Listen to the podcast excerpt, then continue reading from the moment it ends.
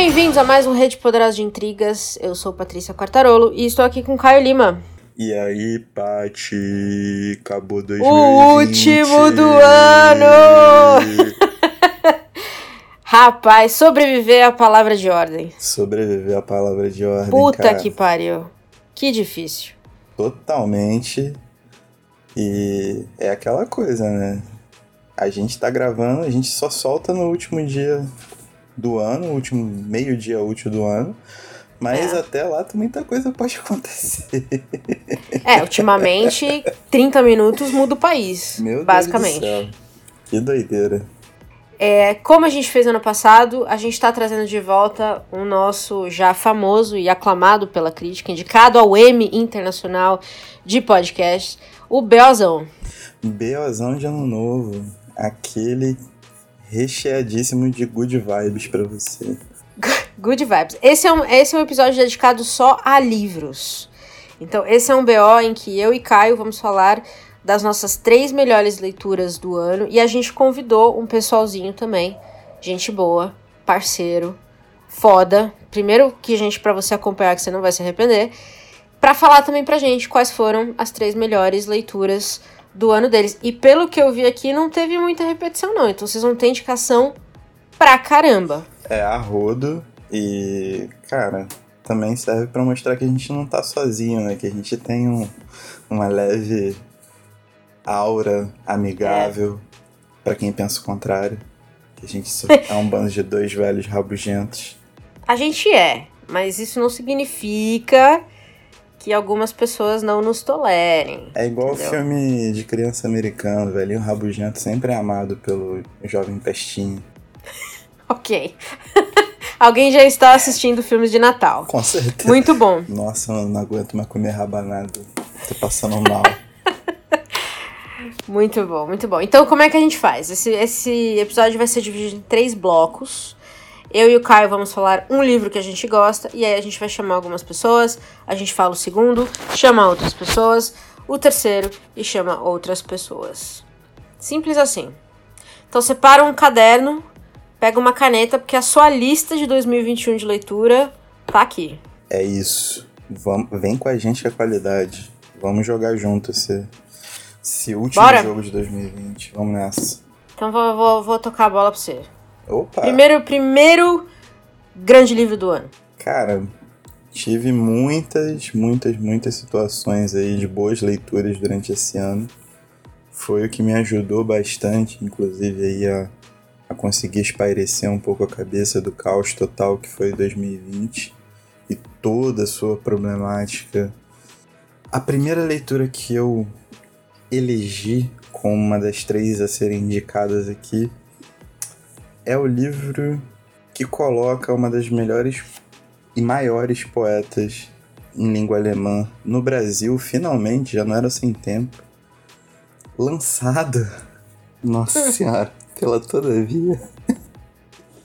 Muito bom. Pra você ver como 2020 foi complicado, né? Eu tô indicando o livro da Todavia. Mas. Chocante. Chocante. Mas é o, o Tempo Adiado e Outros Poemas da Ingeborg Bachmann. É um- uma coletânea, né? Um, um arrumado de poemas ali.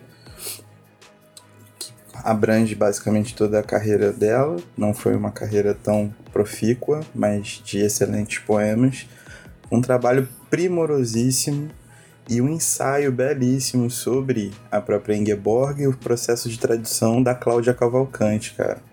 Então esse espaço, né, um ensaio de mais de 50 páginas, muito bonito, muito bem feito. Por esse motivo, além da estreia em português da Ingeborg Barman, né, um português BR aqui, numa editora brasileira, eu coloco O Tempo Adiado em Outros Poemas como uma das leituras indicadas nesse 2020. Até porque em 2020 o tempo foi adiado, né? Todo mundo que Pois leu é. esse livro fez esse trocadilho, eu tinha que fazer também. Agora, excelente e difícil trabalho de traduzir poesia em alemão, hein? O é, Porra. é aquele bagulho, né? Tipo, tá no inferno, abraço capeta. Pois é. Você tá falando a língua Eu não consigo demônio. imaginar. Aquela palavra com 23 consoantes e duas vogais, aí quando você vai traduzir quer dizer assim, olá. Manja. É, Aquele desespero. tem um pouco disso já com a Szymborska, né? Que é polonesa, então existe uma expertise editorial aí pra se pá, até fazer uma trapaça no meio da coisa. Mas sacanagem. O trabalho da Cláudia é muito bem feito e o ensaio dela é primoroso, então recomendo a todos que leiam sim. E você, Paty? Tô tocando a bola de volta. Bom, eu vou, eu vou roubar e vou indicar uma série. Porque, né? Qual a graça, qual a graça de ter o seu próprio podcast você não pode mudar as regras de última hora? Basicamente, a gente criou o podcast pra poder fazer isso. Exato. E eu queria falar, é batido já. Quem já, já tá no mundo dos livros já ouviu falar dela faz anos, mas eu sou teimosa. Que é a tetralogia napolitana da Helena Ferrante. Hum, É, eu tenho essa frescura. Eu não sei, eu não sei explicar porquê, tá? Tem muita coisa na vida que eu não sei explicar as motivações. Mas quando sai uma série, eu gosto de ler um livro por ano. Uhum. E primeiro também, porque quando eu peguei o primeiro livro, a série ainda não estava completa. Então eu falei, cara, não vou ler os três, aí eu vou ficar louca pra terminar, né? Tipo George, ó, George R. R. Martin Feelings. E você tá desesperado pra terminar a série. E o cara ainda não terminou. Então, eu falei, cara, eu vou ler uma por ano, ficar tranquila, né? Ficar de calma, sem estresse, sem estresse. E aí eu li o primeiro, Amiga Genial, adorei, achei incrível. E aí esse ano eu atrasei um ano, porque ano passado foi tenebroso. Eu falei, bom, esse ano eu vou pegar o segundo e dar sequência na série que agora já tinha terminado. E aí eu postei isso e alguém falou no Instagram, falou, cara, você não vai conseguir terminar o segundo e parar. Eu falei, amiga, eu tenho anos de prática, entendeu? Lendo um livro por ano de série. Eu não tenho nenhuma neura de ficar esperando, fica tranquila. Mas aí aconteceu que eu terminei o segundo. E aí eu terminei o terceiro. E aí eu terminei o quarto. E um, um atrás do outro, desesperada. Eu realmente não conseguia parar. E fazia muito tempo que eu não tinha isso com uma série. Que você só quer chegar no final pra entender. E aí eu terminei era meia-noite num domingo, eu tinha que trabalhar no dia seguinte. E eu terminei e fiquei 20 minutos assim olhando pra frente, do tipo, puta merda. E agora? Então assim, uma, uma, uma mulher que me faz ter esse tipo de sentimento só pode estar na lista de melhores do ano. Não é um livro lançado esse ano, mas pelo menos a série já tá completa, então você não vai ficar aí perdida no meio do caminho. Mas se você ouviu o hype de Helena Ferrante e ainda não engajou com este hype, você tá perdendo uma puta autora. Bateu uma onda forte, né? Porra. Enfim. Só quem manja de funk carioca vai pegar essa referência. É, vamos trazer então, já começar a trazer um pessoalzinho, gente boa? Vamos, vamos. Vamos chamar, vamos chamar. Já que você falou de poesia alemã, vamos trazer ela, né? Que, que te ajuda no alemão. É, minha professora não pude dar maçã, aí eu chamo pra podcast. É, é um outro jeito de puxar o saco. Exatamente. Gisele Eberspecher. Ah, sentiu, né? As aulas estão dando certo. Então, devagar e sempre. Olá pessoal, tudo bem? Aqui é a Gisele Eberspecher. Eu sou jornalista, tradutora, professora de alemão, doutoranda em estudos literários e desde 2012 eu tenho o canal Vamos Falar sobre Livros, em que eu falo sobre livros como o, o nome já indica. E eu queria agradecer muito o convite do Caio para participar aqui do podcast, apesar de achar que escolher três livros favoritos do ano é muita sacanagem. Então, se vocês quiserem saber mais, no meu canal eu faço os meus 10 favoritos do ano e dá pra gente conversar um pouquinho mais. E com isso eu quero dizer que eu escolhi três livros que eu gosto muito e que com certeza estão entre os 10, mas a escolha dos três varia muito de um dia para outro dia. Mas enfim, vamos lá então. O primeiro deles é Os Anos da Annie Ernaux, um livro que foi publicado recentemente aqui no, no Brasil com tradução da Marília Garcia, originalmente escrito em francês, publicado pela editora Três Estrelas. Uma, a publicação dele é de 2019. Esse é um livro muito interessante porque ele tem um narrador coletivo e ele vai narrando a época do pós-guerra na França até os tempos mais recentes, depois de 2000. É essa ideia da família que se encontra nos fins de semana ou nos momentos comemorativos e as coisas vão acontecendo, né? E é muito legal porque ele é um livro que vai propor um pouco essa, essa ideia da gente pensar como a, as mudanças políticas, sociais e econômicas parecem que não, mas acabam tendo um impacto grande no cotidiano das pessoas, no cotidiano das famílias. Então a gente vai vendo, né, a época do pós-guerra ainda muito escassa, tudo muito difícil, muito simples. Aí aos poucos isso vai mudando e a gente vai entrando numa sociedade de consumo em que é, esses membros da família vão ter esse momento de quem tem mais, quem tem menos, quem tem melhor. E, e, e, o mundo vai mudando e eles vão começando a pensar diferente. Então ele é um livro muito interessante para a gente pensar essas mudanças. Ah, eu vou ler um trechinho para vocês então. Ninguém ousava relacionar o que era vivido com os discursos políticos ou com os acontecimentos do mundo. No máximo, se permitia sentir algum prazer voltando contra o general de Gaulle e a favor daquele candidato arrojado cujo nome remetia vagamente aos anos da Argélia francesa, François Mitterrand. No discurso da existência pessoal, a história não significava nada. Dependendo do dia, éramos felizes ou tristes, simples assim.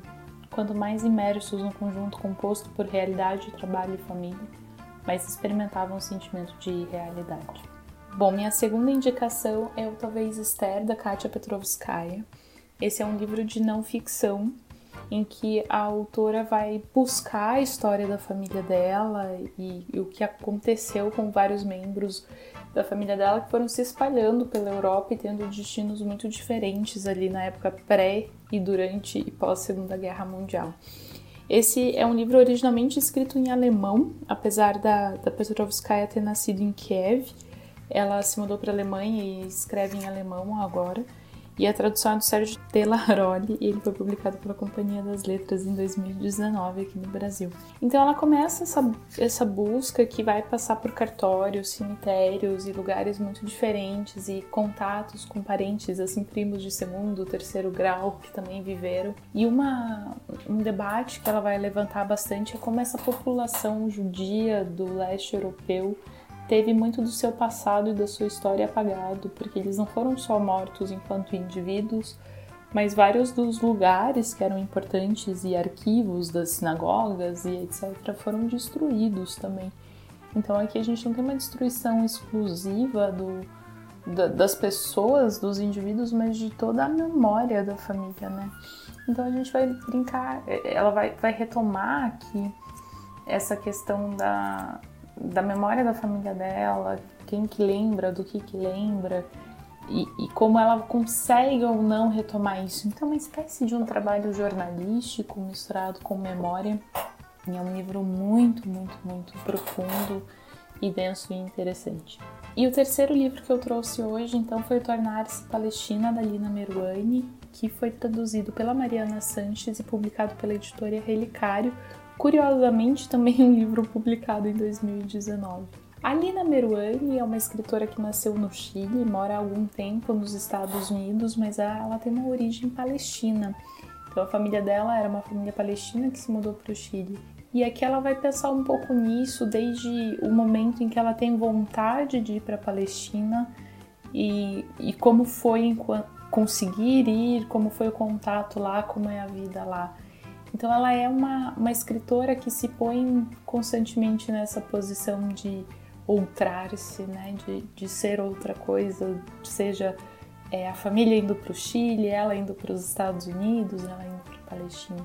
O que é muito interessante, eu não conhecia muito sobre a Palestina e, e para mim foi bastante revelador ler esse livro e entender direito a, as origens do conflito e, e quem quer o quê é, na região ali de Palestina e Israel, que é a faixa de Gaza, afinal de contas, mas a gente tem acesso a isso de um ponto de vista de alguém que, ao mesmo tempo, também está tentando aprender e entender, está tentando se encaixar nisso e se, se ver como ela se coloca nesse ambiente em que ela também faz parte disso, né? É, assim como vários palestinos que, que foram para outros países, ela também é, tem essa imagem de uma pátria perdida, né?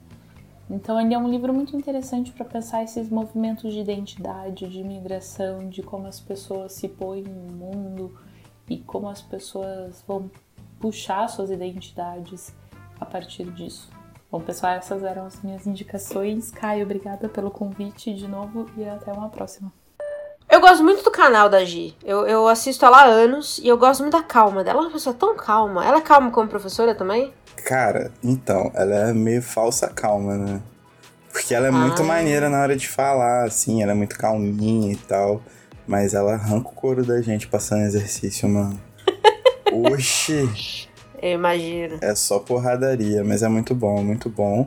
E, cara, eu tenho que fazer uma confissão aqui como prova uhum. do meu puxa-saquismo, né? Ela roubou uma indicação minha, porque eu ia indicar os anos da Annie Ernaux, mas quando, como eu sou editor, né, eu tenho acesso, eu resolvi remanejar um pouco minha lista e deixei a exclusividade de Ernaux pra ela.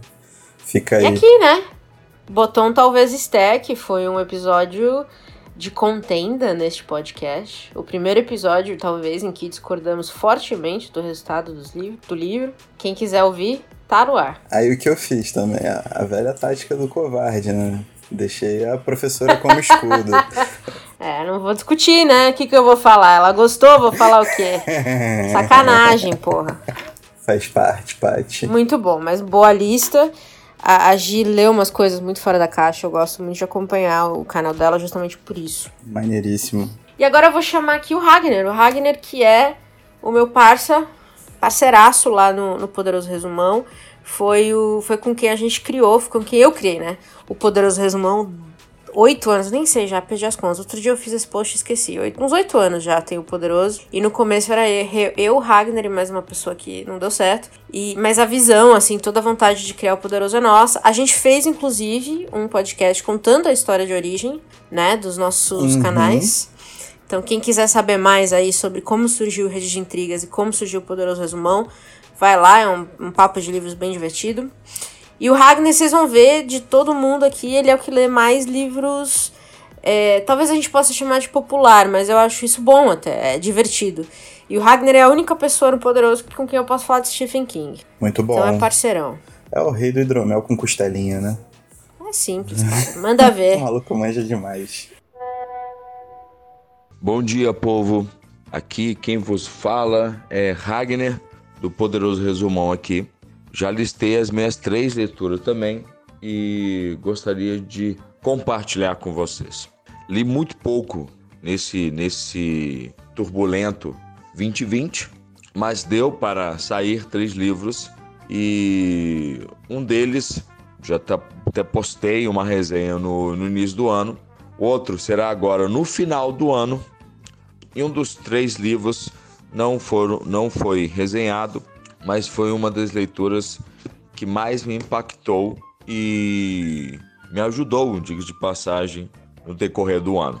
Bom, vamos aqui em ordem que eu gostaria de deixar para vocês. O primeiro foi Jack o Estripador, da Carrie, é, ou Carrie Maniscalco, é, que fala, é, tem o título Jack o Estripador, ok? Rastro de Sangue, todo mundo na literatura assim já conhece, ou até mesmo na, na, na nos cinemas já ouviu falar desse desse desse assassino, podemos assim dizer. E essa e a escritora Theo deu uma pegada diferenciada no, no, no, no em todo o entorno da mística desse desse camarada, desse cara. Audrey Rose é uma, é uma, é uma personagem criada para quebrar alguns, alguns paradigmas, alguns estereótipos da personagem feminina em livros de horror, de suspense. Ela é uma mulher bem, bem à, à frente do seu tempo. Podemos assim dizer, não é algo clichê, mas podemos assim dizer mesmo dentro do clichê, porque é, ela não tem nada a ver com as atrizes vitorianas ou atrizes é, que temos aí no decorrer da história. É uma mulher à frente do seu tempo dentro do contexto histórico. Estamos aí.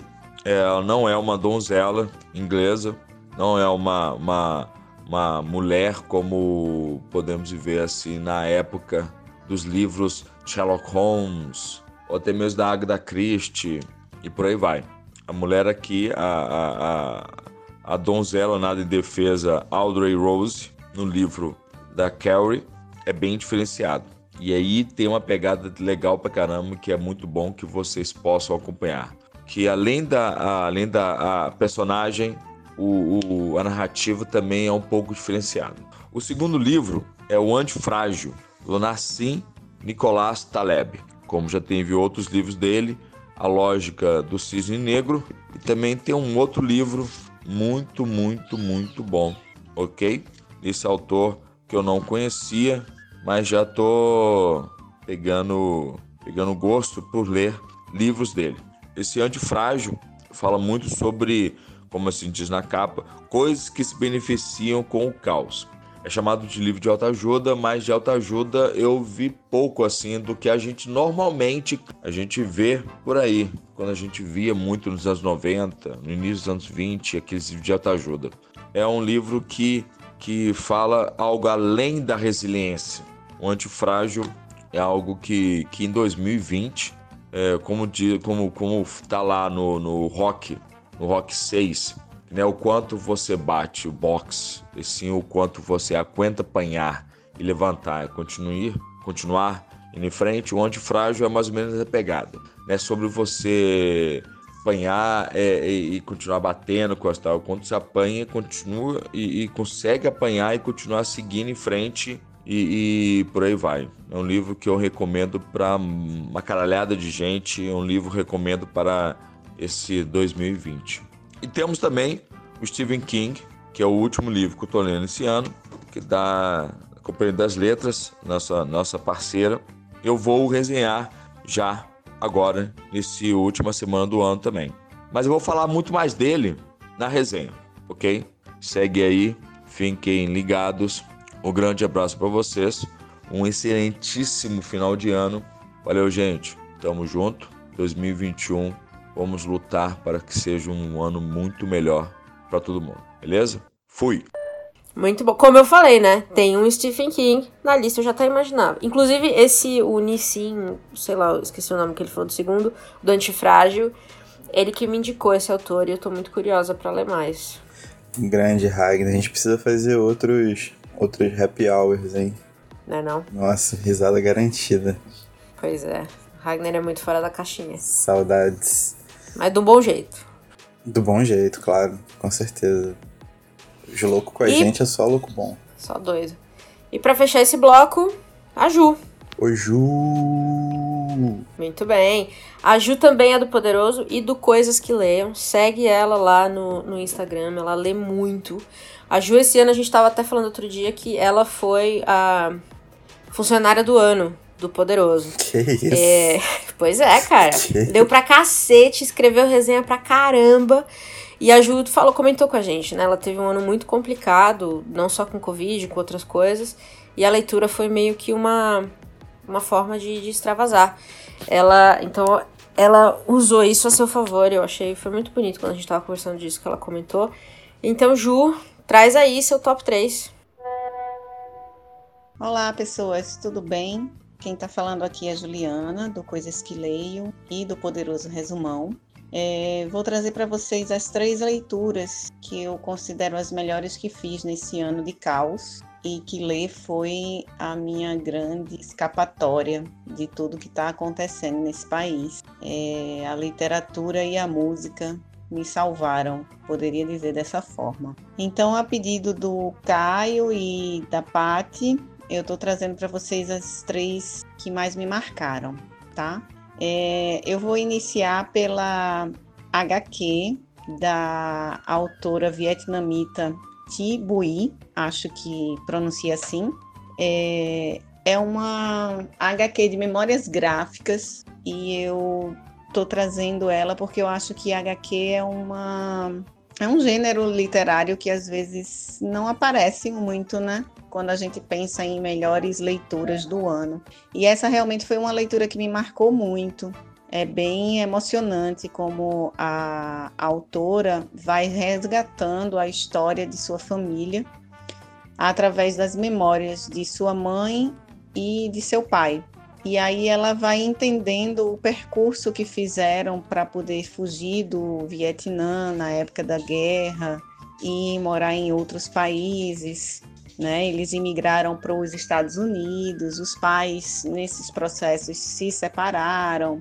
Então ela vai conseguindo compreender essa fuga dos pais, né, em busca de uma vida melhor para eles e para seus filhos, e vai se aproximando de, dos dois, né, principalmente da mãe, que ela ela acabou se afastando durante o, o, percurso, sem entender muito as escolhas, entre aspas, que a mãe foi tendo que fazer ao longo da vida.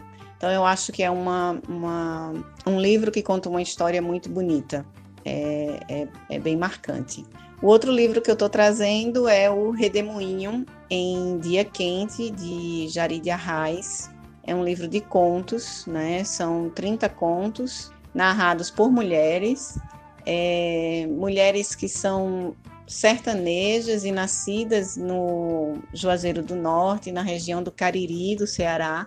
E a autora vai fazer desses contos histórias muito potentes é, da situação da mulher naquela, naquela região, né? E traz histórias de fé, de ausência de fé também, de fome, de machismo, as crenças e costumes e as romarias que acontecem naquela região, mas ela coloca tudo isso numa paisagem suburbana, né? Ela não vai ao sertão do Cariri para trazer essas mulheres. E achei isso uma questão bem, bem marcante também, né? Ela foge do, desse lugar comum do, do sertão.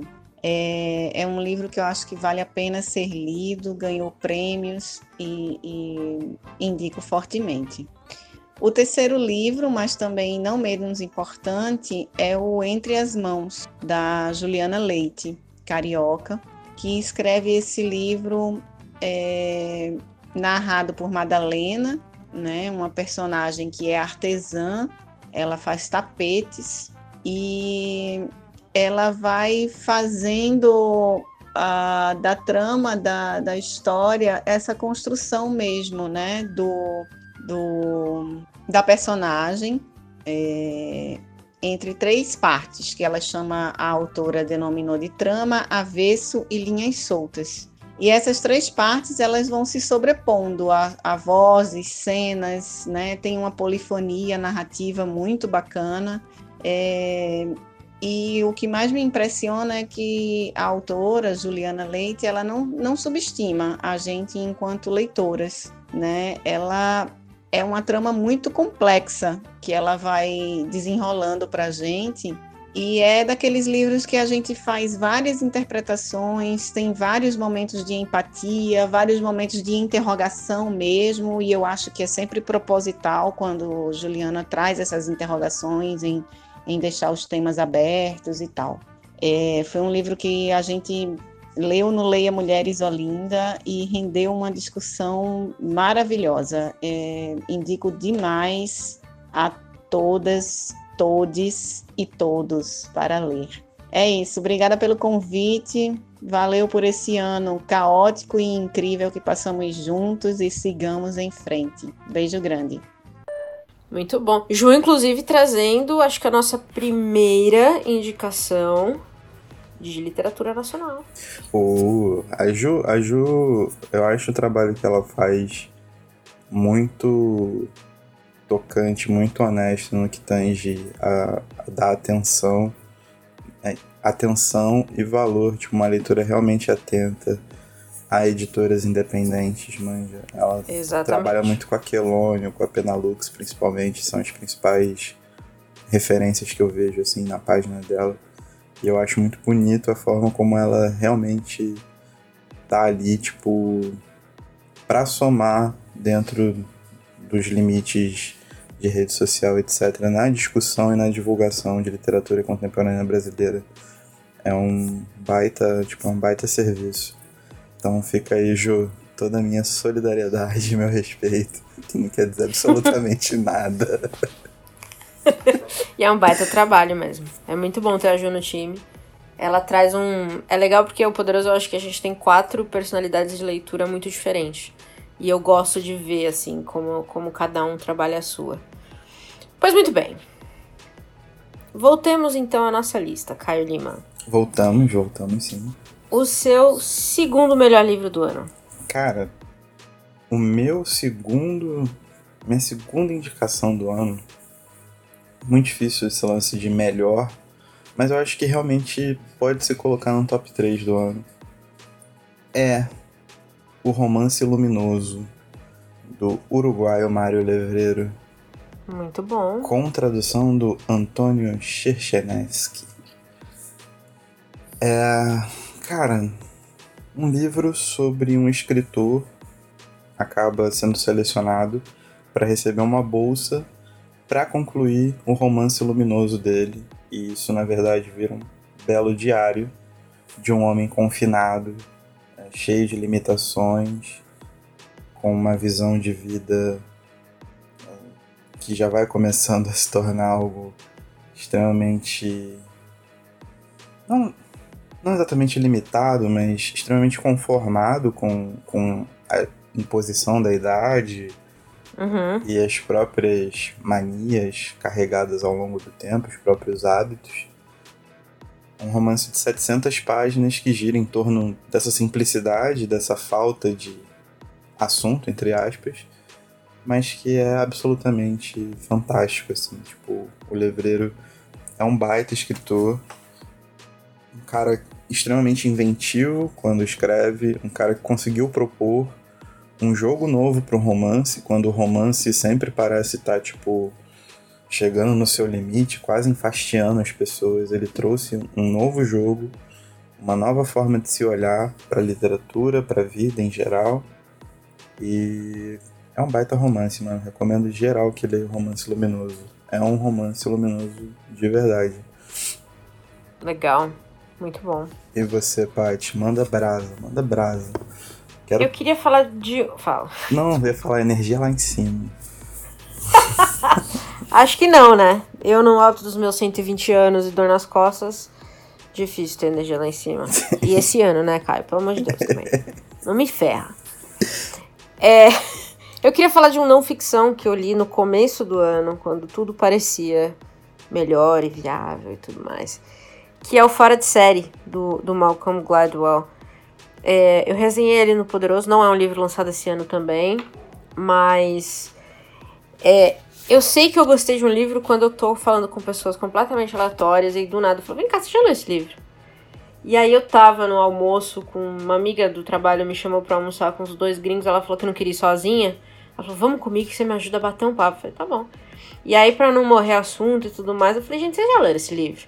E aí eu começo, eu virei a pregadora da, da palavra de Malcolm Gladwell para todo mundo, basicamente. É, e é um livro que fala muito sobre meritocracia, ou a ausência de, ou a falácia da meritocracia.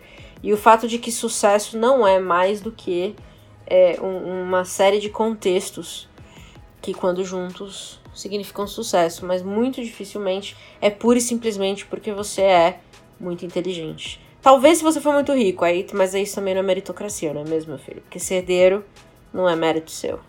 Pois é. Anota. Eu acho que esse livro aí vem para provar que ser coach e ser anti-coach passa por uma linha bem tênue, entendeu? Porra, verdade.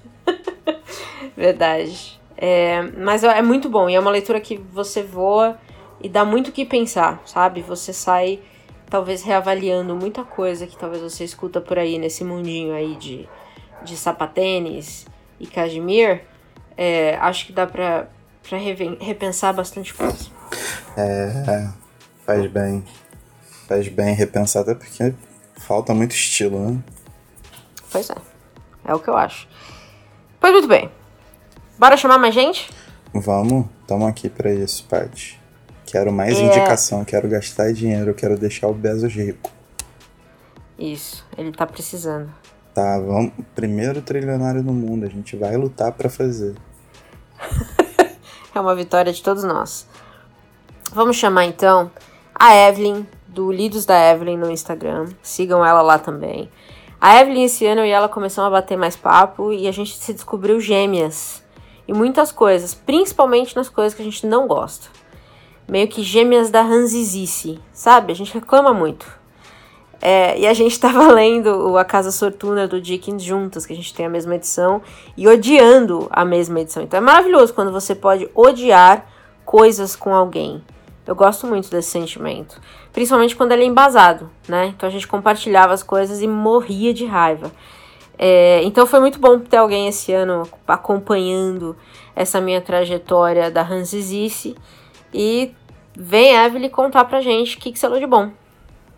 Chega aí, Evelyn. Olá, eu sou a Evelyn, eu tenho um perfil literário no Instagram chamado Lidos da Evelyn e eu fui convidada para falar o meu top 3 melhores leituras do ano. Foi bem difícil, não estão em ordem de preferência, mas vamos lá. O primeiro que eu escolhi é A Arte da Brevidade, da Virginia Woolf, que é um livro de contos da autora, uma seleção de cinco contos que foi feita pelo tradutor Tomás Tadeu, e para mim eles mostram toda a genialidade da autora em partir de simples objetos, de uma marca na parede, um reflexo no espelho e desencadear toda uma série de reflexões que traduzem muito bem é, os nossos sentimentos e as nossas angústias. E esse livro ele me tocou bastante, por isso que ele está aqui.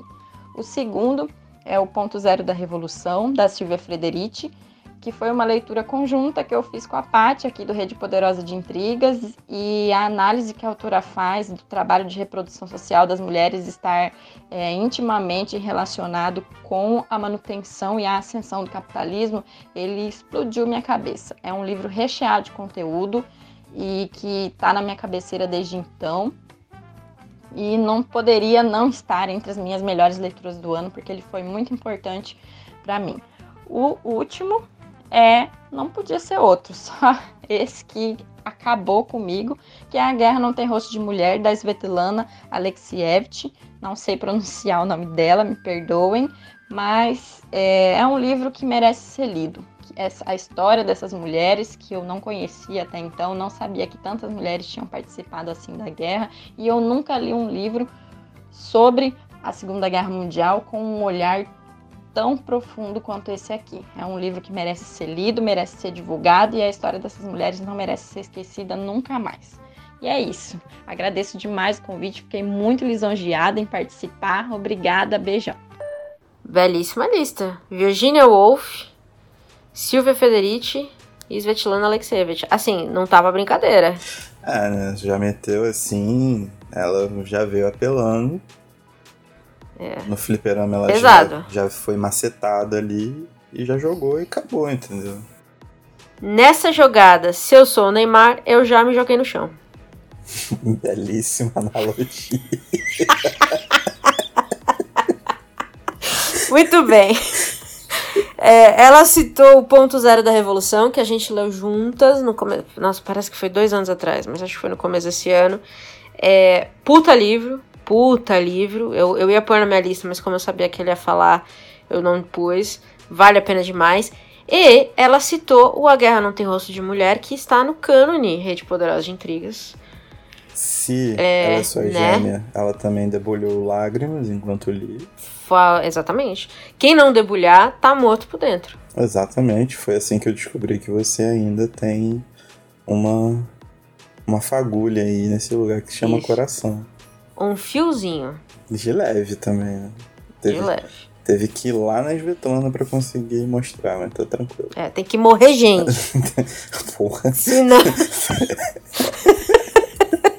é isso. É, então, se você quiser ouvir, tem episódio dedicado, é, não só a esse livro, mas a gente também comenta um pouquinho sobre os outros de Svetlana. E um spoiler rápido, ela vai voltar nessa lista ainda hoje. Eita! Hum. Eita! Bom, mais uma então. Vamos chamar, eu não sei, logaritmo. Caio. Elas, elas que me acompanharam durante toda essa pandemia com o especial Boletim Cardi B, o melhor boletim de notícias. Verdade. Da podosfera brasileira, quiçá mundial. E fizeram muito pra minha saúde mental também, porque a gente só falava besteira. Ajuda, ajuda. Ajuda demais. E é isso, as meninas trouxeram aí uma listinha, primeira listinha de casal. Pois é, olha lá. Né? Então, tipo, já é uma parada diferenciada, já tem uma malemolência diferente, já tem, já tem uma envolvência ali, já tem uma crocância que, pô, você tem que respeitar, sacou? Mas é isso, é isso. aí. Illuminati, do Eu Não Sei Logaritmo, trazendo as três melhores leituras do ano. E clima de amor. E aí, Caio, Pati. Oi, oi pessoal, aqui é a Natasha. Yumi, do Eu Não Sei Logaritmo. e a gente está aqui hoje para participar desse belíssimo podcast da Rede Poderosa de Intrigas. É, para falar das nossas melhores leituras de 2020. Foi um ano de muitas leituras. Aqui, como teve quarentena, como teve tudo aquilo que vocês devem ter ouvido falar, a gente acabou lendo bastante, mais do que a gente normalmente lê no ano, né? Normal. Vamos usar essa palavra. então, não foi fácil escolher três livros, né? Eu escolhi um que eu considerei aí o, o melhor que eu li esse ano, a Natasha escolheu outro, e a gente escolheu um em comum que a gente leu e a gente adorou. Uhum. Você quer começar, Natasha? Pode ser. Bom, eu vou começar então pela minha melhor leitura é, do ano até agora. Falo até agora porque, né, enfim, Ainda tem umas tempo. horas aí pra terminar esse ano. Uh, foi um livro que eu li bem recentemente, um dos últimos que eu terminei, na verdade, que é A Vegetariana, da sul-coreana Han Kang. É, o Caio já tinha falado desse livro, inclusive se vocês ouvirem o boletim Cardi B lá no Rede de Intrigas é, de 2019, foi uma das melhores leituras do Caio. E eu só consegui ler agora nesse final de ano. Mas realmente, assim, é um livro. Uh... Hum... O pessoal fala que é um livro diferente, né? Singular, sim. É, a narrativa é né, diferente, talvez, do que a gente está acostumado. Uh, ele é dividido em três partes, todas narradas por uma pessoa diferente.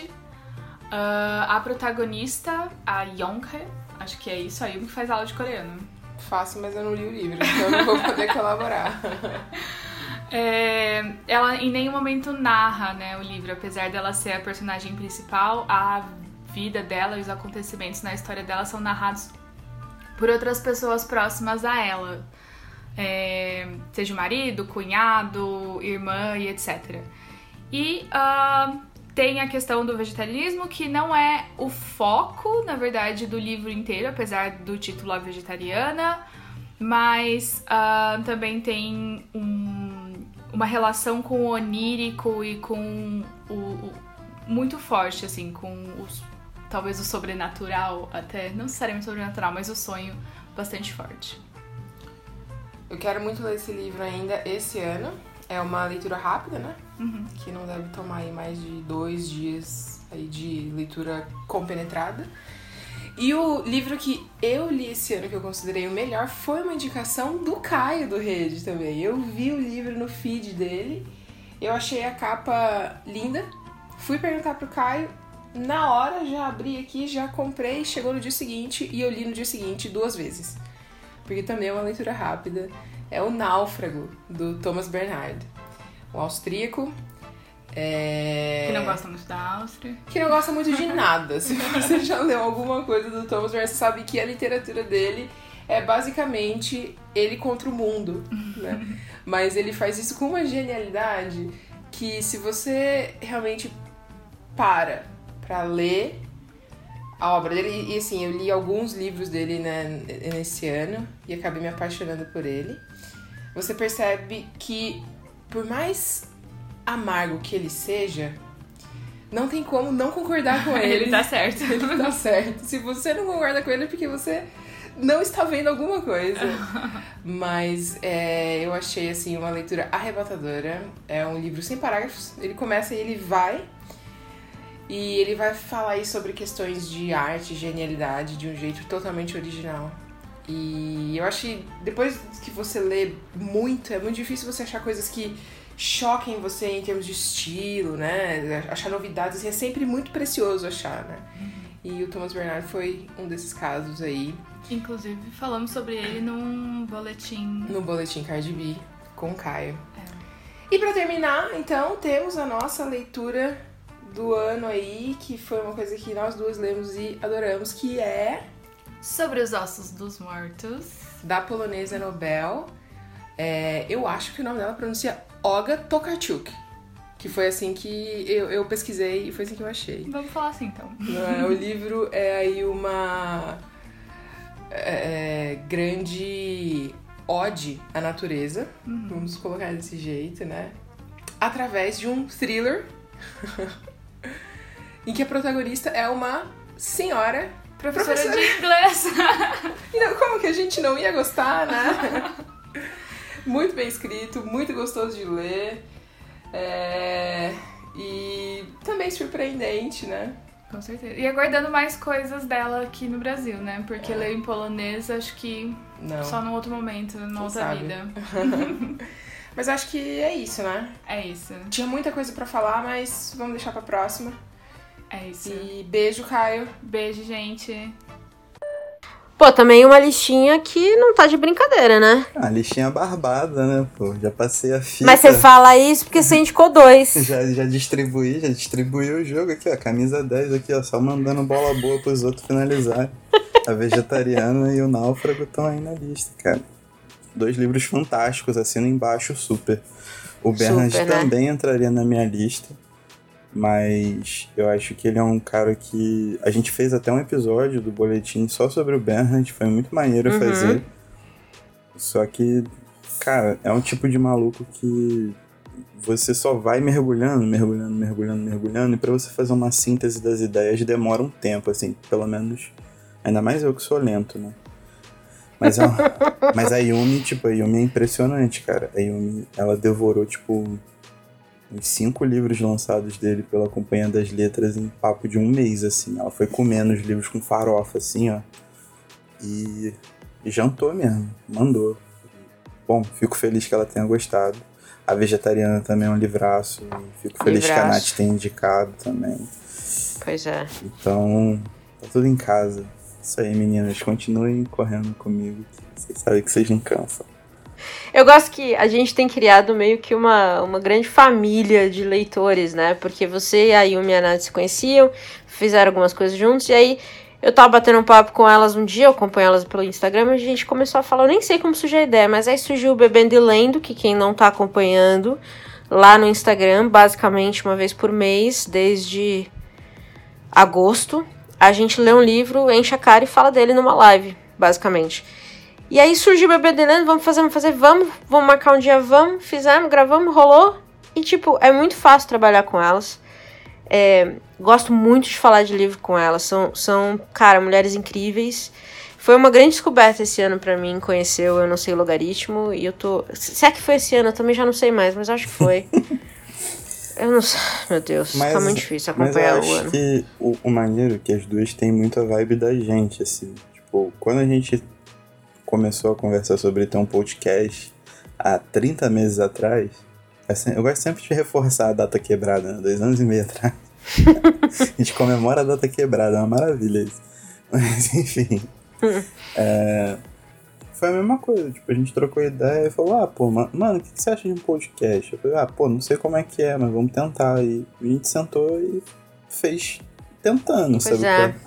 Durante esse É. tempo todo a gente já mudou um monte de coisa, já fez um monte de coisa diferente, testou um monte de coisa, sem medo de ser feliz. E elas são muito assim também, elas, elas pilham muito pra fazer as paradas, então fica fácil. Tipo, fica fácil Verdade. comunicar, tá ligado? É muito tranquilo. Muito bom. Sigam Eu Não Sei Logaritmo no Instagram com leituras incríveis e excelentes recomendações também. Vai nessa. Agora manda brasa no terceiro dessa filhinha. Porque Yumi e Natasha são como um só. Carne e unha, alma gêmea, bate coração, as metades da laranja. Duas amantes, duas irmãs. Porque vamos respeitar o gênero aí, né, Fábio Júnior? Acabou? Aham. Então tá. Então vamos, vamos dar sequência pra não ficar estranho, porque tá começando a ficar complicado, eu acho. Ah, sempre fica, né, cara? É, tem um momento realmente que a gente entrou nos buracos, né? Tem uns episódios que realmente isso aconteceu. Ah, mas assim que é bom, tipo, é uma parte de uma identidade. A pessoa fala, ah, aqueles dois malucos ali, aqueles dois idiotas. Ó. tá, a identidade. aqueles dois idiotas. Beleza. Eu vou chamar então o último pedaço ali que junta todo o nosso poderoso, que é o Bruno Lisboa. É, o Bruno é o cara que lê mais sobre política no Poderoso. Cara que fala, fala muito sobre sério. política. É, ele é um cara que manja de política, que fala sobre política. Na época recente agora das eleições, a gente conversou bastante lá no nosso, no nosso grupinho sobre análises políticas. Ele faz análises políticas muito boas. Então, vale a pena acompanhar as resenhas do Bruno lá no Poderoso, porque ele fala de livros, e vocês vão ver aqui a listinha dele, que são livros de, de não ficção que ajudam a gente a entender muito temas importantes, não só do Brasil. Certo? Certo. Manja muito de música também. Brunão manja muito de Verdade. música também. Isso aí tem que ser ressaltado. Verdade. Então, vamos lá, nosso analista do G1. Olá pessoas, aqui é Bruno Lisboa na área, falando sobre três leituras importantes desse 2020 que foi pesado para todos nós, né?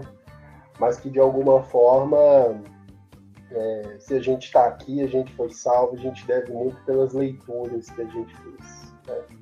Como pessoas que admiram o universo da leitura e da literatura, eu costumo dizer que eu fui salvo esse ano devido às leituras que eu fiz. Bom, então falando dos três livros que eu li é, nesse 2020, né, que eu, três livros que eu recomendo, né, foram as melhores leituras.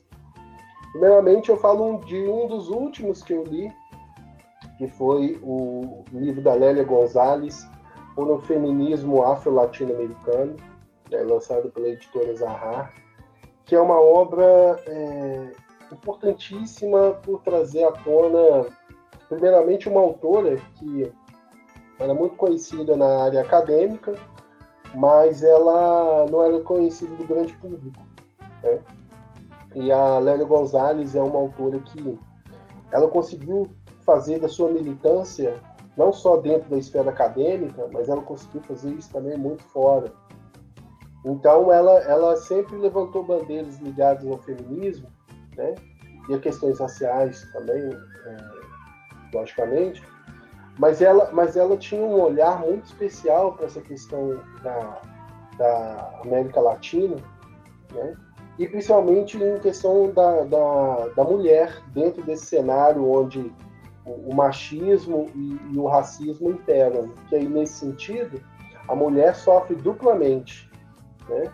uma sociedade patriarcal, a mulher negra, em especial, né, né, que eu estou dizendo, ela sofre duplamente devido ao fato de viver numa sociedade regida por, esse, por valores patriarcais e, ao mesmo tempo, sofre por ser negra e sofre questões raciais.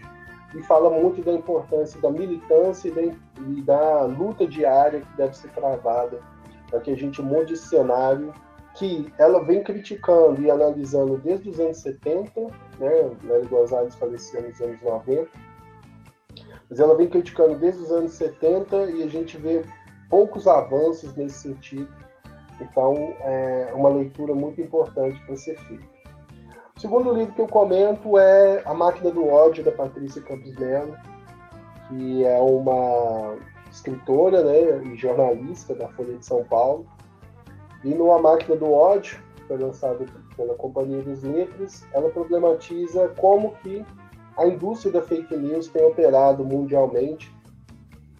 E aí ela adota não só um viés muito pessoal, porque ela foi vítima dessas fake news né, em 2018, principalmente, quando ela fez duras críticas ao governo Bolsonaro, né, numa reportagem a respeito justamente sobre fake news. Né sobre disparos do WhatsApp. E, e, ela problematiza essa, essa, essa questão da máquina da fake news dentro do universo da política, fazendo um estudo muito aprofundado e bem didático é, de situações ligadas ao governo indiano, ao governo é, polonês, ao governo norte-americano e, em especial, também ao governo brasileiro. Né? E a gente vê esse cenário que foi é, construído em 2018, a gente pôde acompanhar de perto, e aí a Patrícia Campos Melo traz um olhar muito mais aprofundado a respeito desse assunto. E, e ela fala de algo muito importante, que é a, a importância da gente ter uma atenção para com, com, não só combater essa indústria da fake news, mas ao mesmo tempo combater é, é, esse mal, né, vamos dizer assim, mas ao mesmo tempo ter esse compromisso com a verdade, né, e que isso não pertence só à classe do jornalismo, né, o compromisso com a verdade deve estar inerente em todos nós. E a última leitura que eu comento é A Vida Não É Útil, do Ailton Krenak, que é hoje uma das principais lideranças indígenas é, da contemporaneidade. Né? E nesse segundo livro dele, que foi lançado também pela Companhia das Letras, ele fala muito sobre é, de como a sociedade está doente, né? uma sociedade sem empatia, sem equidade, uma sociedade regida pelo capitalismo, da periculosidade da gente não ter a devida atenção às questões ambientais e da importância da gente ter uma, uma atenção maior para com esses temas, se a gente ainda quer continuar aqui, se a gente quer fazer com que a vida continue útil, né? Então, é, é uma leitura muito importante para os nossos tempos, é uma leitura escrita no olho do furacão, mas que merece toda a atenção também, se a gente quer visualizar um novo mundo. E é isso.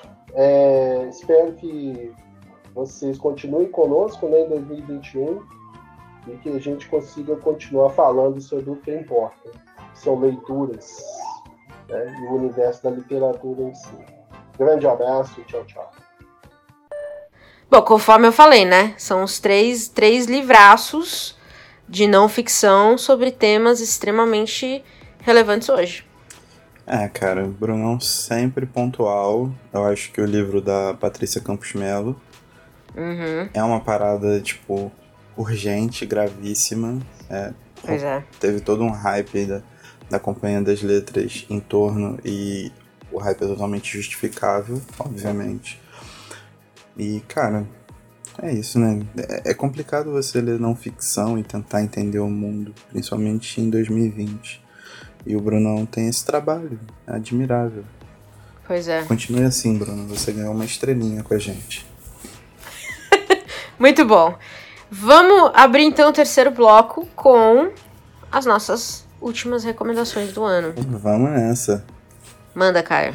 Cara, relutei muito nessa terceira posição, mas resolvi ousar, porque só conquista aquele que ousa, como diria você. Clarice Lispector. É. É. o que acontece, cara? Eu, eu tenho. Esse, nessa, nesse período pandêmico, com home office, a parada toda, eu voltei a focar muito nas, nos meus escritos para mim, assim, sem pensar em, em, rede, etc. Sem pensar em publicação, uhum. particularmente. E fui buscar referências também, né? A gente é uma coletânea de referências, de certa forma.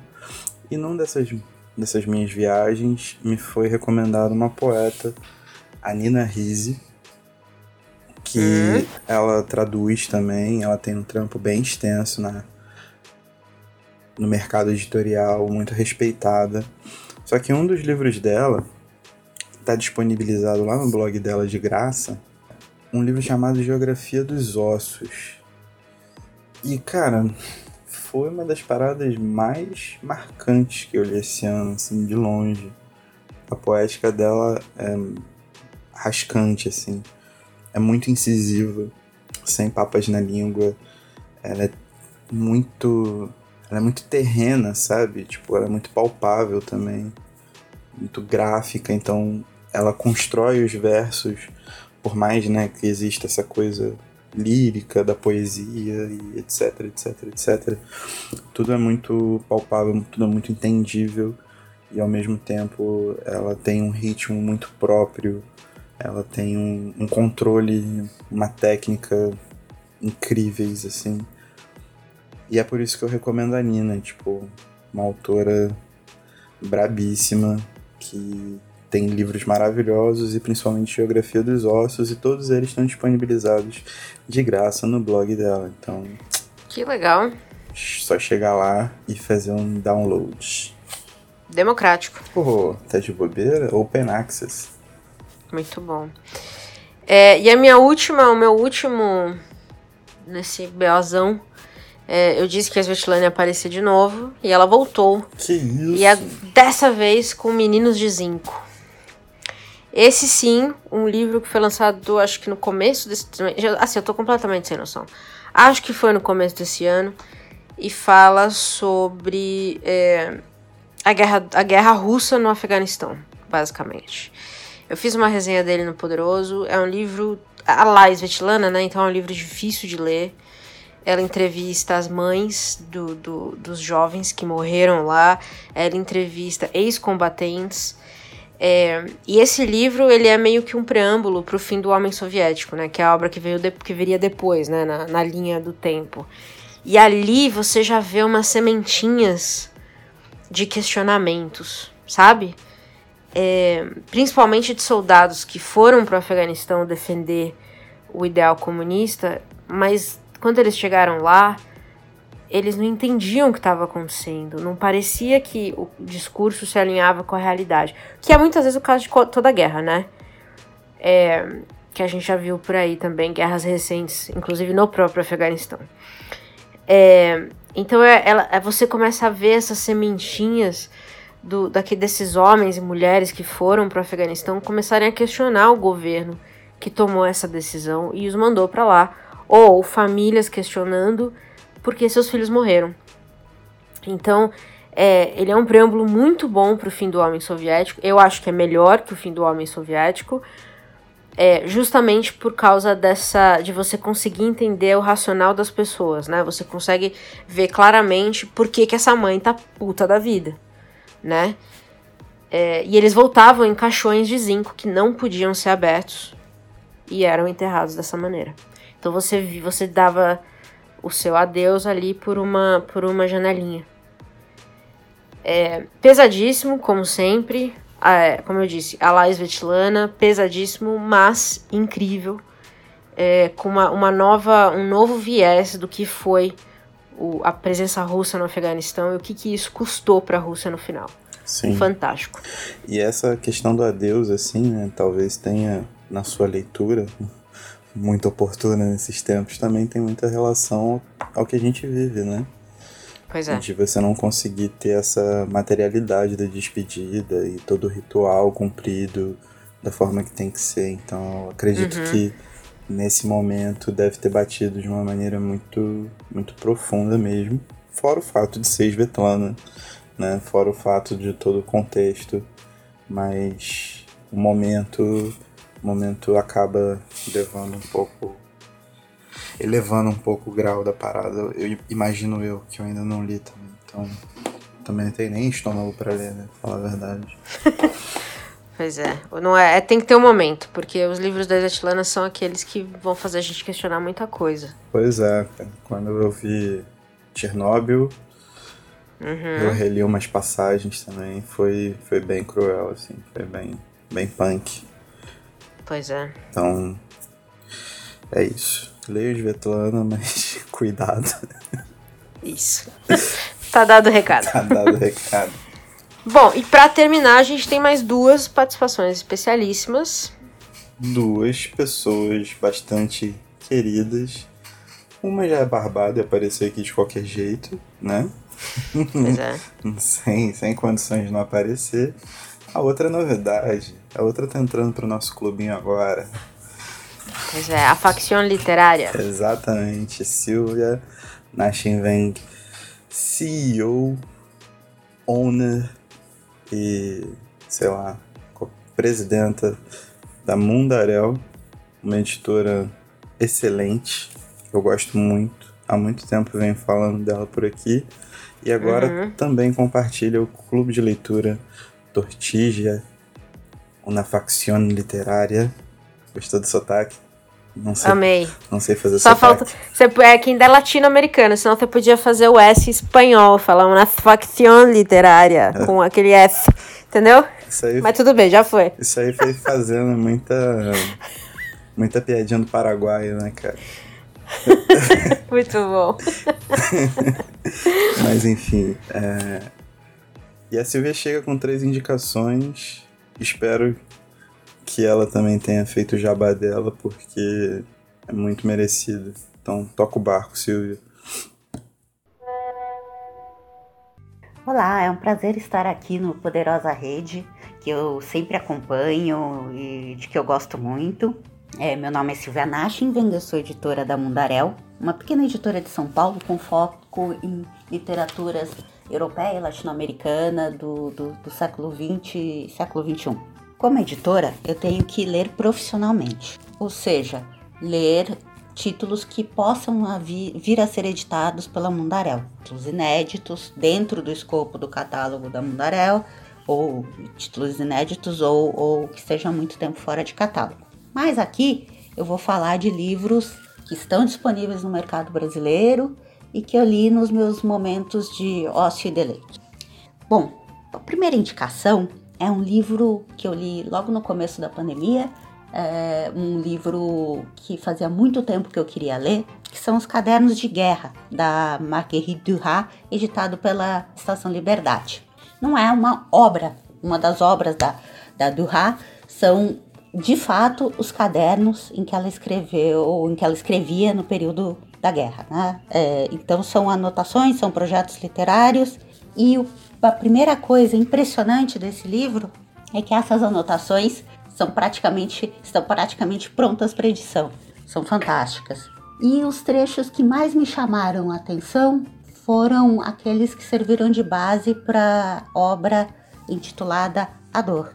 É um livro belíssimo e, e que retrata a busca da, da, da Marguerite Duras pelo seu marido, que havia sido deportado durante a guerra e, e, depois da guerra ela continua, ela passa a buscá-lo, a, a, acompanhar as listas de, de, de, de, pessoas encontradas ou que estão retornando, que foram liberadas, identificadas né, na saída dos campos de concentração uh, ou, ou, que estavam fazendo trabalhos forçados na Alemanha e no, no, na área de domínio nazista.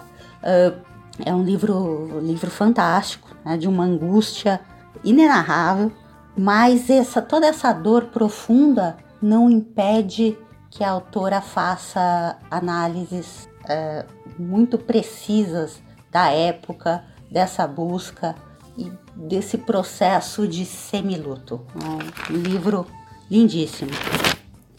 A segunda indicação não é propriamente um livro, mas um autor.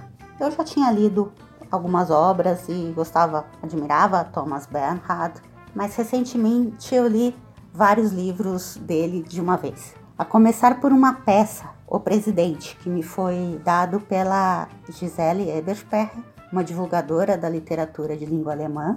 E eu também li A Extinção, que é o último romance do Bernhard, e o, a autobiografia dele, que no Brasil foi editada como A, a Origem, Origem, que reúne vários títulos, cinco títulos que ele havia publicado em vida, uh, não fora de isoladamente e fora de ordem cronológica. Bom, é, eu sou uma admiradora do estilo fluido do, do Bernhard e dessa raiva verborrágica contra alguns alvos mais comuns, a Áustria, o provincianismo, a hipocrisia, mas na autobiografia tudo isso é balizado pelo compromisso com, com sua própria história e com, com os fatos históricos desse período de infância e adolescência dele. É, é, é um livro fantástico em que vemos esse estilo do autor, no, digamos, num outro registro. E, origem, e Extinção, provavelmente por ser o último romance dele, é, é esse estilo característico, depurado e e testado e, e, elevado às alturas. Recomendo muito. Bom, para terminar, não poderia deixar de indicar um autor latino-americano, Maria José Ferradas, autora de Camp, um livro curtinho, mas de grande impacto. é inspirado num, num, num, filme chamado Lua de Papel, de que eu gosto muito, que eu assistia quando era pequena com meu pai, é, do Bogdanovich. E, e, e, é uma história de uma menina com 9 anos que começa a acompanhar seu pai em viagens pelo Chile, vendendo os produtos, produtos de uma metalúrgica. O pai dela é cacheiro, cacheiro viajante, então tem toda essa, essa diversão de infância, esse olhar infantil. E num determinado momento do livro há uma, uma, um, uma virada narrativa, ele se torna, digamos, mais sério, mas a autora preserva essa visão infantil, esse ponto de vista de uma menina de 9 anos e logo uma adolescente. É um livro que eu recomendo muitíssimo também e, e espero que vocês é, se interessem pelas indicações, busquem esses autores e tenham um, um 2021 muito bom. Há de ser melhor. Mano, você sabe que durante a feira da USP, eu acho que eu te contei, né? Que eu tive um derrame aí numas lojas. E aí, uma dessas lojas que eu tive um derrame foi da Mundarel. Que eu entrei lá pra ver um livro, comprei seis. E aí chegou aqui a caixinha, babá. Não. Aí chegou aqui a caixinha, guardei os livros, babá. Aí daqui a pouco veio uma, uma mensagem, postei no Instagram, pô, chegaram meus livros da Mundarel, babá. E aí vem, vem uma mensagem assim: Ah, você viu o livro que a gente mandou para você?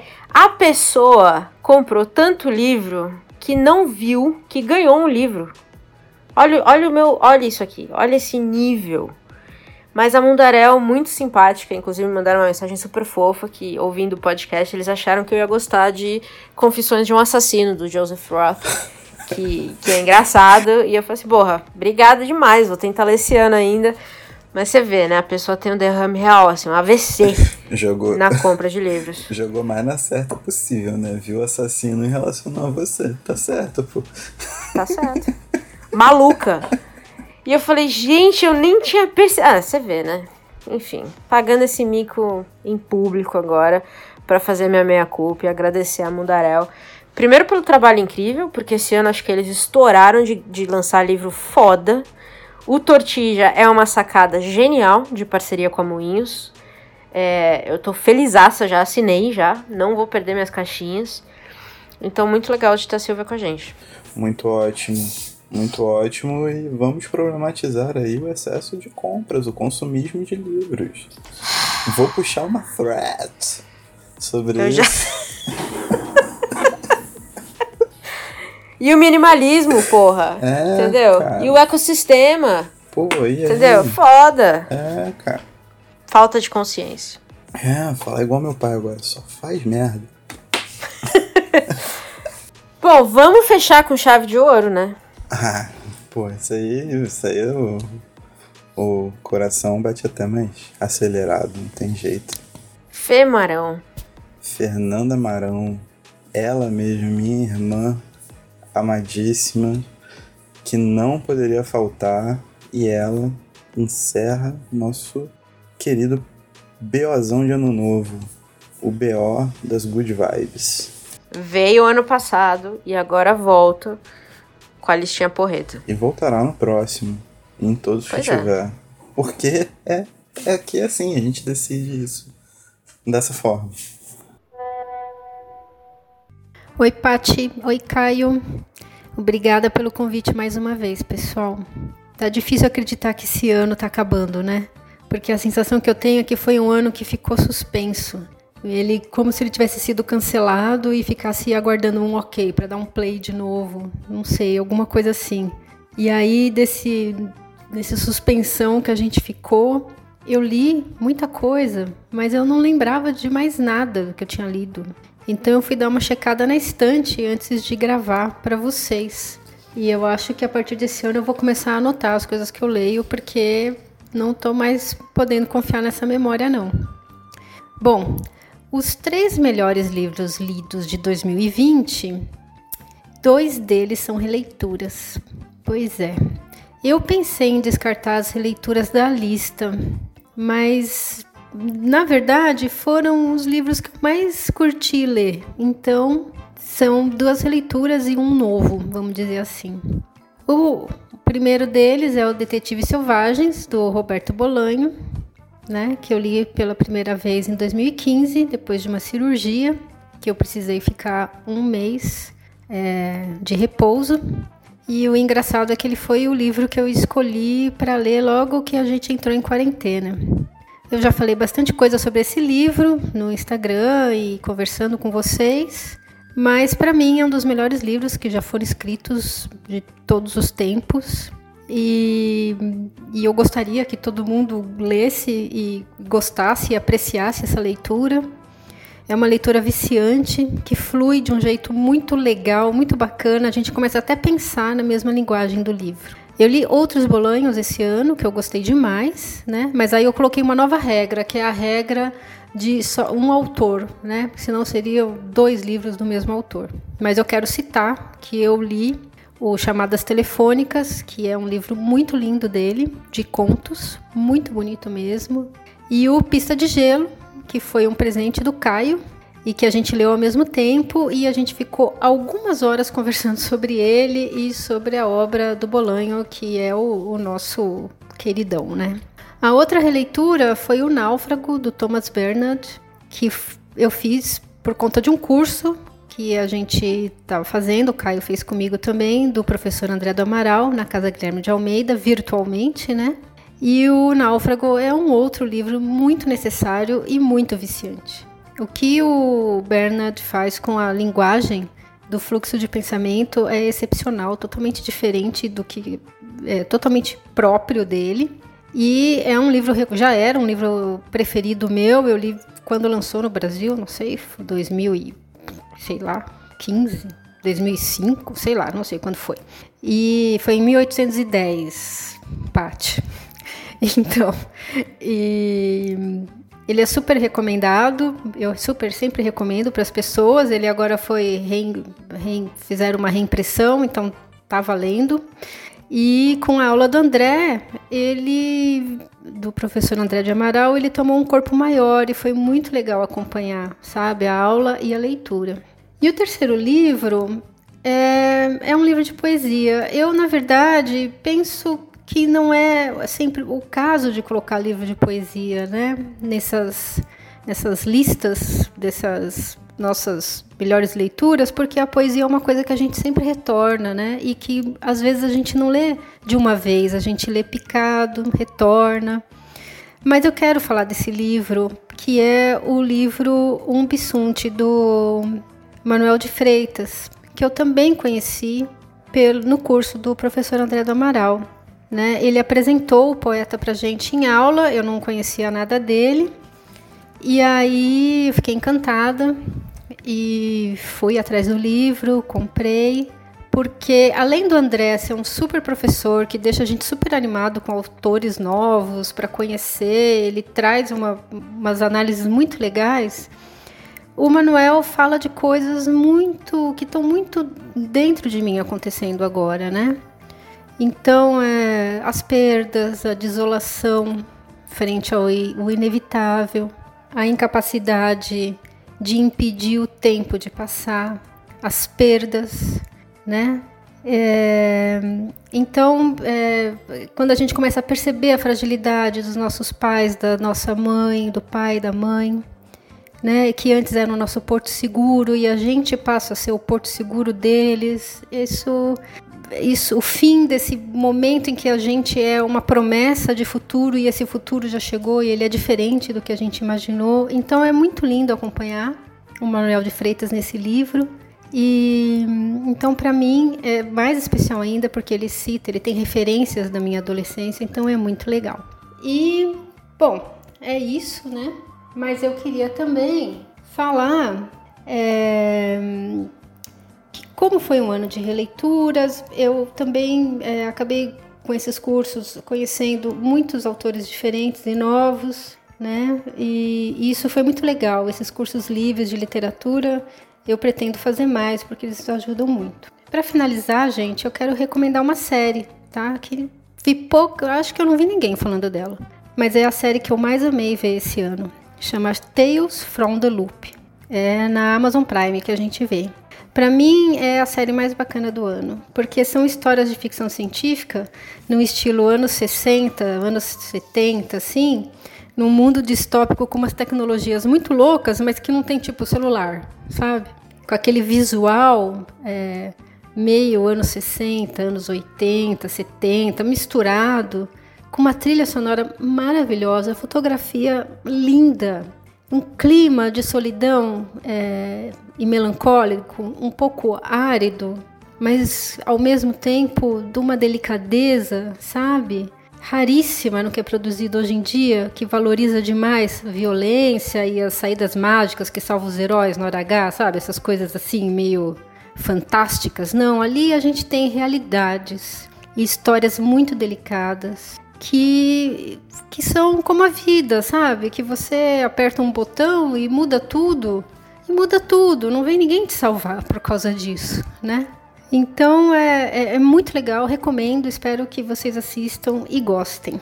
E é, vocês estão ouvindo a minha geladeira entrando aqui no seu momento de, sei lá, renovação aqui, então eu aproveito para encerrar, para desejando um ano novo muito legal, com bastante leitura, com bastante estudo, bastante lirismo e poesia, que é para a gente passar mais um ano, né, dentro dessa situação que a gente sabe que não se resolve tão cedo, ainda mais considerando onde estamos aqui no Brasil com a situação que nós temos geral, né? Um beijo, obrigada, meus queridos, e vamos juntos, mais um ano juntos. Um beijão. E nada melhor do que a Fê para fechar esse belzão mesmo, né? Porque é pura admiração. E é isso, né, cara? Fermarão é isso. Sim. Fermarão é admiração. Olha eu também fazendo poesia. Pô, você, você faz poesia, Porra. aí quando entra pra uma parte assim mais mais rua, assim, mais coisa, você já mete um rapzão também. Tô gostando de ver esse ano. Opa, você tá, você tá se revelando uma grande multi-artista. Muito bom. Olha só. Muito bom de verdade. a evolução, meu amigo. Aos poucos a gente evolui. Vou te empresariar. Vou ficar rico às suas custas. Que emoção, emoção, emoção. Finalmente vou poder usar a hashtag publi. Ah, é verdade, né? Só quero. Precisando. pois muito bem. É, fechamos o Belzão de 2020, o último programa desse ano tenebroso, terrível, de merda. mas que rendeu leituras maravilhosas. Nossa, muitas leituras maravilhosas. Acho que mais importante que as leituras, né? A gente manteve laços maravilhosos com pessoas que gostamos, criamos novos laços maravilhosos, trabalhamos com pessoas maravilhosas. Então, assim, Verdade. em relação ao podcast, esse mundinho fechado, essa rede poderosa, é, eu tô muito satisfeito, muito feliz porque foi um belíssimo ano pra gente. A gente botou muita coisa na pista também, né, Paty? Caraca. Foi. Mesmo, Porra, mesmo foi. se dando férias. pois é, cara. Pois Você é. vai olhar o saldo da parada, é muita coisa. É muita produtividade, né? Tem como. Cara, a gente passou, né, dos 10 mil plays, que é, pra gente é porra, Surreal, é o tipo de assim. coisa que é incrível. Eu sei que para os grandes podcasts, 10 mil, 10 mil plays é um episódio, mas. Bom, a gente, tá, a gente sempre fala isso, né? A, nosso, a nossa ideia aqui é esse episodinho caseiro, esse bate-papo entre a gente mesmo, não tem muito roteiro, não tem muita ordem, isso, isso eu já sei que vocês já perceberam. Mas pra gente o, o, é gostoso de fazer. E é legal saber que tem gente aí do outro lado. Ano passado, ano passado eu brinquei, que não era só minha mãe. E agora é prova de que não é só minha mãe, porque acho que nem ela tá me ouvindo mais, tanto que a gente já falou besteira aqui. Verdade. Principalmente do presidente.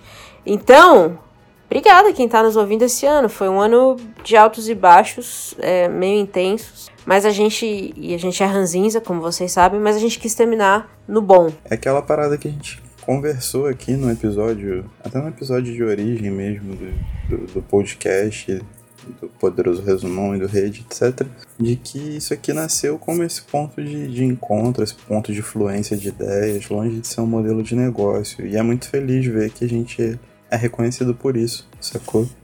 Então, lógico, né? Se um dia alguém quiser patrocinar, a gente meter um publi, qualquer Não coisa, perde a chance, né, mocinho? a gente aceita. Mas, Uhum. no geral, acho que eu fico muito feliz de, tipo, poder estar em contato com as pessoas, trocar ideia e fazer essa paradinha girar. por menor que ela seja. Isso, é, isso foi muito gratificante e esse conceito também de alegria nas pequenas coisas vale para isso. Tipo, acho, acho que é uma parada que, que me fez muito bem durante o ano, apesar de eu ter ficado cansado. Sim, é. Cansaço mental chegou para todo mundo, né? Em momentos diferentes, mas chegou. Mas foi muito bom, muito bom. Um, uma coisa que a gente não pode deixar de fazer em hipótese nenhuma, além de agradecer nossos ouvintes, nossos espectadores, é agradecer as meninas que fizeram nossas artes durante esse ano. Fato, muito importante. Muito bom. Então a Nathalie, que salvou nos episódios desse ano todo. A Bia, que fez as capas do da série dos Mastodontes e que trabalha, as duas trabalham comigo na rede, maravilhosas, uhum. sou fã desde sempre. Duas pequenas gênias e a Isadora do Colagem Ruim, que fez a série, as capas da série do Na Fissura e fez as capas da última série agora sobre Castelo. Também uhum. uma pequena gênia, extremamente talentosa, extremamente sensível. Muito obrigado. Vocês abrilhantaram, colocaram um pouquinho mais de originalidade, beleza sensibilidade nessas duas pessoas que só falam besteira. É isso aí. Concordo em gênero, número e grau. E espero que 2021 a gente possa seguir comissionando artes incríveis de, de artistas incríveis. Também parte do que a gente quer é isso, né? Abrir um espaço para arte. Literatura é arte, é, foto é arte, música é arte. Por isso que a gente fala de tanta coisa diferente aqui, né? A gente fala muito de livro, mas todo o a gente fala de outras coisas também. A ideia é que a gente seja um espaço para falar de arte em todas as suas formas. Exatamente. Um espaço livre, um espaço onde as coisas se misturam, tudo vira um grande, é uma aí. grande celebração, uma grande festa, igual a festa da democracia. Com Covid. Com. Estourando lá em cima, aqui, ó. Tá, tá, tá, Muito bom! Covid é, bom. Covid é igual a Cidra Cerezer que eu estourava anos atrás. Quatro contos, filho. Ó. Hum, delícia. Muito bom. Então, respirem fundo. Passou 2020 e vamos para 2021. Vamos nessa, cara. Janeirão tá aí. Fortes emoções. E Belzão tá entregue? Tá entregue. E tchau. Tchau.